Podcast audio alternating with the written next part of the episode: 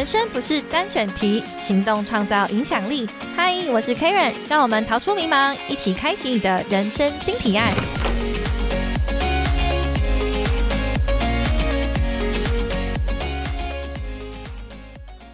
嗨，大家好，我是 Karen，欢迎再次回到人生新提案的节目。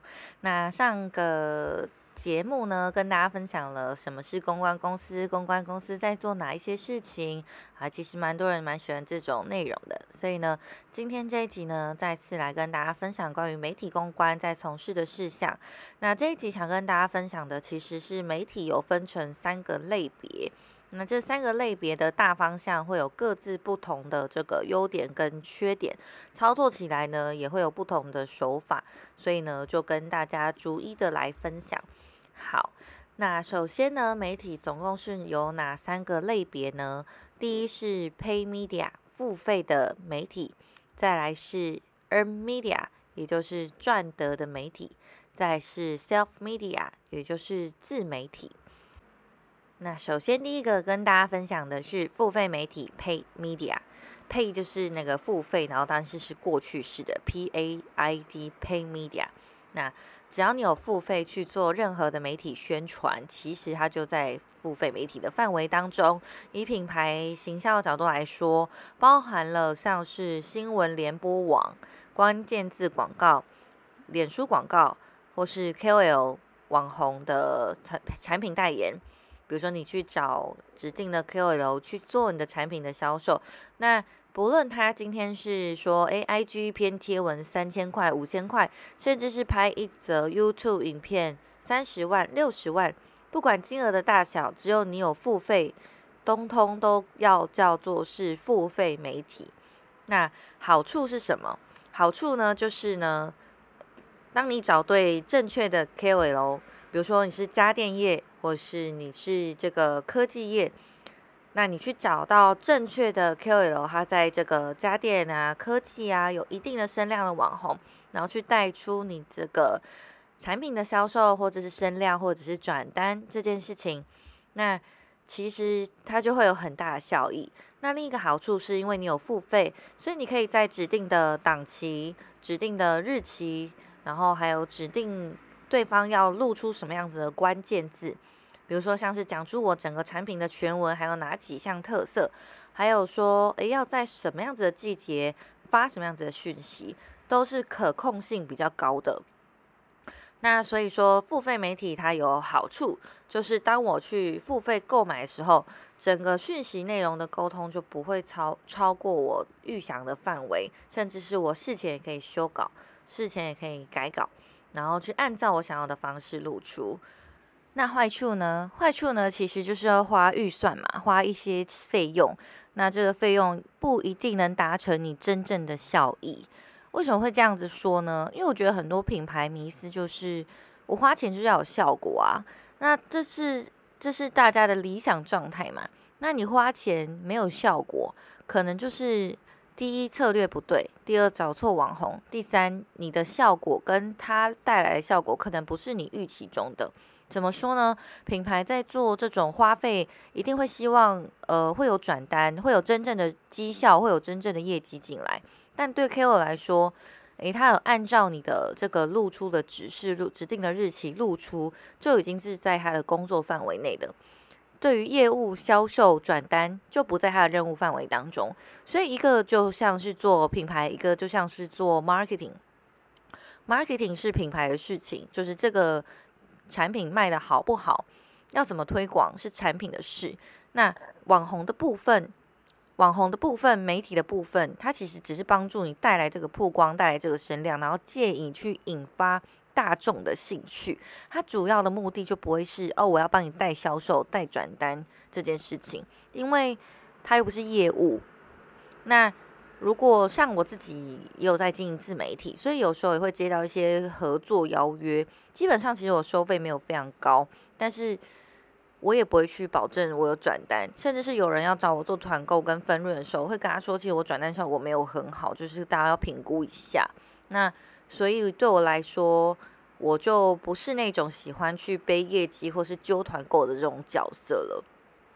好，那再讲到第二个，而 media 就是赚得媒体。那什么是赚得媒体呢？赚得媒体跟付费媒体就有点像是反义的意思，因为赚得媒体就是你不会花任何钱，但是呢，你的消费者或是媒体主动来帮你做出宣传、主动报道这件事情。那什么样子的情况之下，消费者和媒体才会去主动帮你宣传、主动帮你报道呢？那当然就是呢，你产品要好嘛。这就是口碑行销的一环之一了。那所谓的这个口碑跟真的操作来口碑又稍微不一样，是因为，呃，我们可以试想一个逻辑，就是当你去用到一个东西，你去喝到一杯饮料，你去使用一个产品，它效果真的非常好。当下次有朋友问你说，你有没有推荐哪一家饮料？你有没有推荐哪一个净水器？你有没有推荐哪一个吸尘器？你有没有推荐哪一个使用好的不错的笔？类似这样子，那你就会依照你的生活范围内的情境，以及你真正有使用过的产品去做推荐，对不对？这就是一个很自然的过程。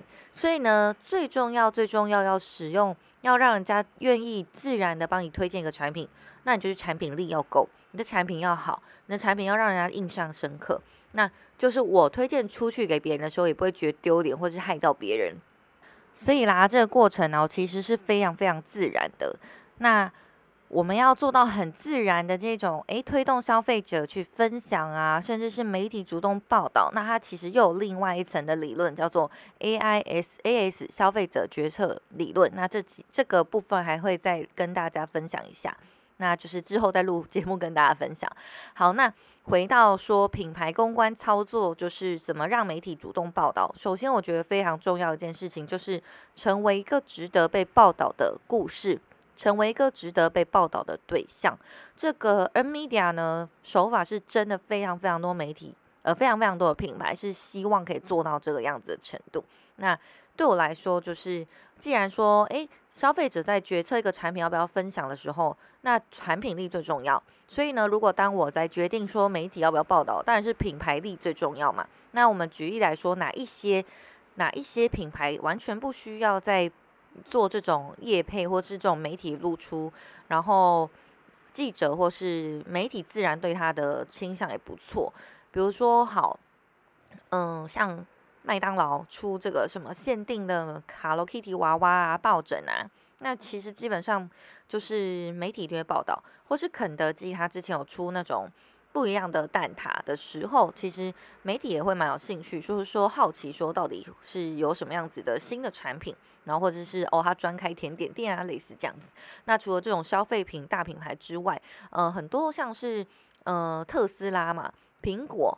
发表会这些，他们根本不需要再花钱了。那媒体一定会报道，为什么呢？我们反义来说，因为报道这一些可能就有声量，就有话题，甚至是因为日常生活当中民众也很常去使用这些产品了，所以这些跟消费者息息有关的事情，跟民生有关的事情，其实媒体就会主动去做报道了。那在品牌操作来说，要怎么样去让？品牌成为一个值得被报道的故事。首先，我觉得去获取奖项就是一件很重要的事情。比如说，获得一些国际奖项，那这些国际奖项可能又是，呃，比较知名，或是它可以对标到好什么动画界的奥斯卡奖。类似讲，就是它可以对标到大众也知道的奖项，说是或者是说，嗯，亚洲亚洲等级的葛莱美奖项，类似这样，它有一个对标性的东西，才能说媒体可以想象哦，这个奖有多重要多重要。你很难去跟他说，就算在这个专业领域当中，这个奖真的超级难拿的，可是大家没有听过，那媒体可能就不会倾向去报道。那还有另一种报道，像什么呃，复比式。就是好，你可能是台湾唯一几个入围这个奖项的人等等的，那其实这就很有报道的价值。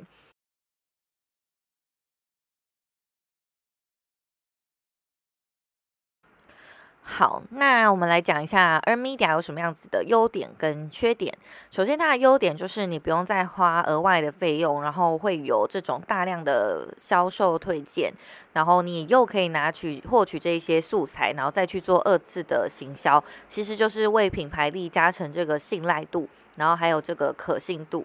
那再来讲缺点的部分，缺点就是说，因为我们没有花钱嘛，所以说，哎，你有可能一则报道里面呢。有不同的品牌一起露出，那有可能一起露出的品牌，可能是你的竞争品项，然后你就不想要跟他们被摆在一起做比较啊，或是做这种同一条新闻这件事情。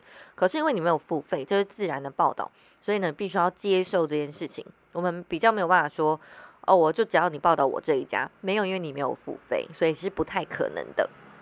那另外还有一个坏处呢，就是说它是不可控的。什么叫不可控呢？因为我们前面在这个 Pay Media 讲到，你会有指定的露出时间、露出关键字或是产品的定位，但是 Earn Media 就没有了。Earn Media 它因为你没有付费嘛，所以它要怎么样子的报道，它资讯是正确的就没有问题。所以不论它用什么口吻、什么时间点露出，那那个议题可能不是你想要的，但这。但你没有付费啊，所以其实就怎么样，你还是赚啊，所以你还是比较就是耿耿于怀，说为什么他们都不照我的方向报道？因为你没有付费。我觉得这个社会就是这样，就是反正媒体也是这样子，因为你没有付费啊，你要你还要要求什么呢？有报道就不错了。所以我觉得这这一段是想说，品牌可以，如果你是品牌方的话，建议你就是放下、放宽心、放宽心，这样子也是一种媒体互动。你要想的是之后怎么样跟媒体建立关系。好，第三个是自媒体 o media）。那我想大家对自媒体的这个想象范围应该是会比较明确一点点的。怎么说呢？因为现在大家一般呃民众听到自媒体这三个字，可能会说哦，YouTuber 嘛，Podcaster，然后或是什么，现在还有那个 IGer、Instagramer，这样 就是我在经营自媒体，我用社群来经营自己的媒体，然后打造个人声量的这种自媒体。那好，对标在品牌来说的自媒体会是什么呢？我的自媒体渠道可能就包含了官方网站的会员，然后我线下体验的会员，还有这个我们的脸书 Line 的会员。那所以你会很长很长的去听到，好，比如说 Seven 好了，常常就说，哎，那你有没有这个会员几点啊？Open Point 啊，要几点？那这个就是他们在建立这个自媒体渠道的一个方式了。那所以他们常常就会去做什么哦，你是会员刷卡就什么回馈两趴啊等等的。那有很多很多品牌都在经营会员啦，像是信用卡会员也是一种，然后再是 Costco Costco 的这个会员也是一种。那比如说，那还有说我们建立一些医疗牙医去看诊，你会是会建立资料，其实这也是一种会员，因为它可以查到你的资料。那好，我们有了 O Media 之后呢，可以做哪一些事情？一就是发电子报，所以你会常常在填这个会员资料的时候，会去勾选说要不要收到这个消费资讯嘛？那你就会去做一个，他们呃品牌来说，品牌就可以去做会员的这种经营了。那要怎么经营？具体怎么经营呢？其实有好多方式，我只能简单的来说，当你去消费某个品项，呃，在我的品牌当中消费某一个产品。好，比如说我们是运动用品店，那你是买鞋子，还是买登山用品，还是你你是买这个潜水用品？这三个是不一样的客群啊，还有不一样的年纪，还有你的消费力也不一样。就是呢，你有时候你可能平均客单一个月是买消费一千块，跟个平均客单一个月消费一万块，你们是不同的客群，你们会收到不一样的讯息。那所以这个会员经营包含叫做什么？顾客关心经营管理，就叫做 CRM。这 CRM 就又有另外一层次可以说明了。我简单跟大家，只是今天只是简单跟大家说一下。所以在经营自媒体，好处就是呢，你的长期经营下来，当然需要很多时间的去耕耘，可是好处就是这些消费者。这些会员都是对你的品牌是很有兴趣的，所以非常的精准。你投投放给他的这任何资讯，其实他都有可能很大的几率会去转单，而不会是像我广撒在大众媒体，然后去捞到这些茫茫人海，可能跟你的受众不是那么有关系的人，效益来的还要高。就是自媒体非常的精准啊，因为他们已经跟你互动过了。啊，大家讲到互动，好像一定要握握手啊，聊聊天这种互动，不是？当我消费者去点击好，呃，留言、按赞、互动、分享，这种都叫做互动了。那或者是说，以品牌来说，我可能只是加入购物车，我登录会员，这也是一种互动。所以呢，在经营自媒体上面，品牌有很多的掌控权，所以可控性也不错。但是呢，呃，坏处就是说，你要花很长的时间去做耕耘。那我们以一般的 YouTuber 来说，其实要到爆红或是百万。订阅是至少要三年到五年嘛，所以这是一段比较耕耘、长期耕耘的一种手法，然后要持续的坚持，所以这个大概就是我觉得经营自媒体会比较花费心力的一件事情了。那其实今天跟大家分享了就是三个不同的媒体的形式，第一个呢是这个付费媒体。第二个是赚来的媒体，第三个是自媒体。这三个媒体呢，都有不同的经营手法跟经营重点，还有好处跟坏处。那今天跟大家分享，就是其实公关公司都很常要运用这三个策略去为品牌加成，去为品牌做行销，去为品牌做定位。那怎么样去说服客户做到？怎么样子去拟定策略，然后说服客户去做该做的媒体的经营，也是一件很重要很重要的事情。